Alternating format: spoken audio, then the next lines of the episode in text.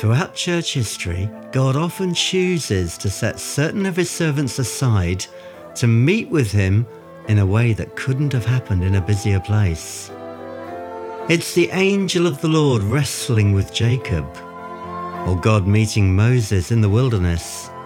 It's Cuthbert and Columba on remote northern islands, from which unlikely places they take the gospel right across the nation. It's Wycliffe being rejected by the church authorities and being forced to leave Oxford, but so that he can get on translating the Bible into English as a result.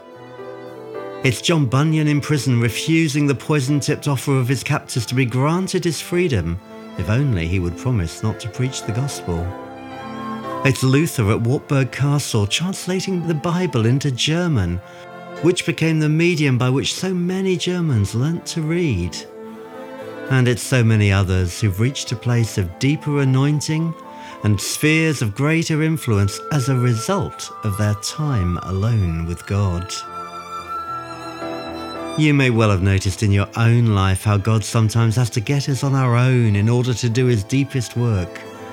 Rather, as Jesus himself ultimately accomplished more in terms of saving the world when he died on the cross than when he was out and about ministering to the sick and needy.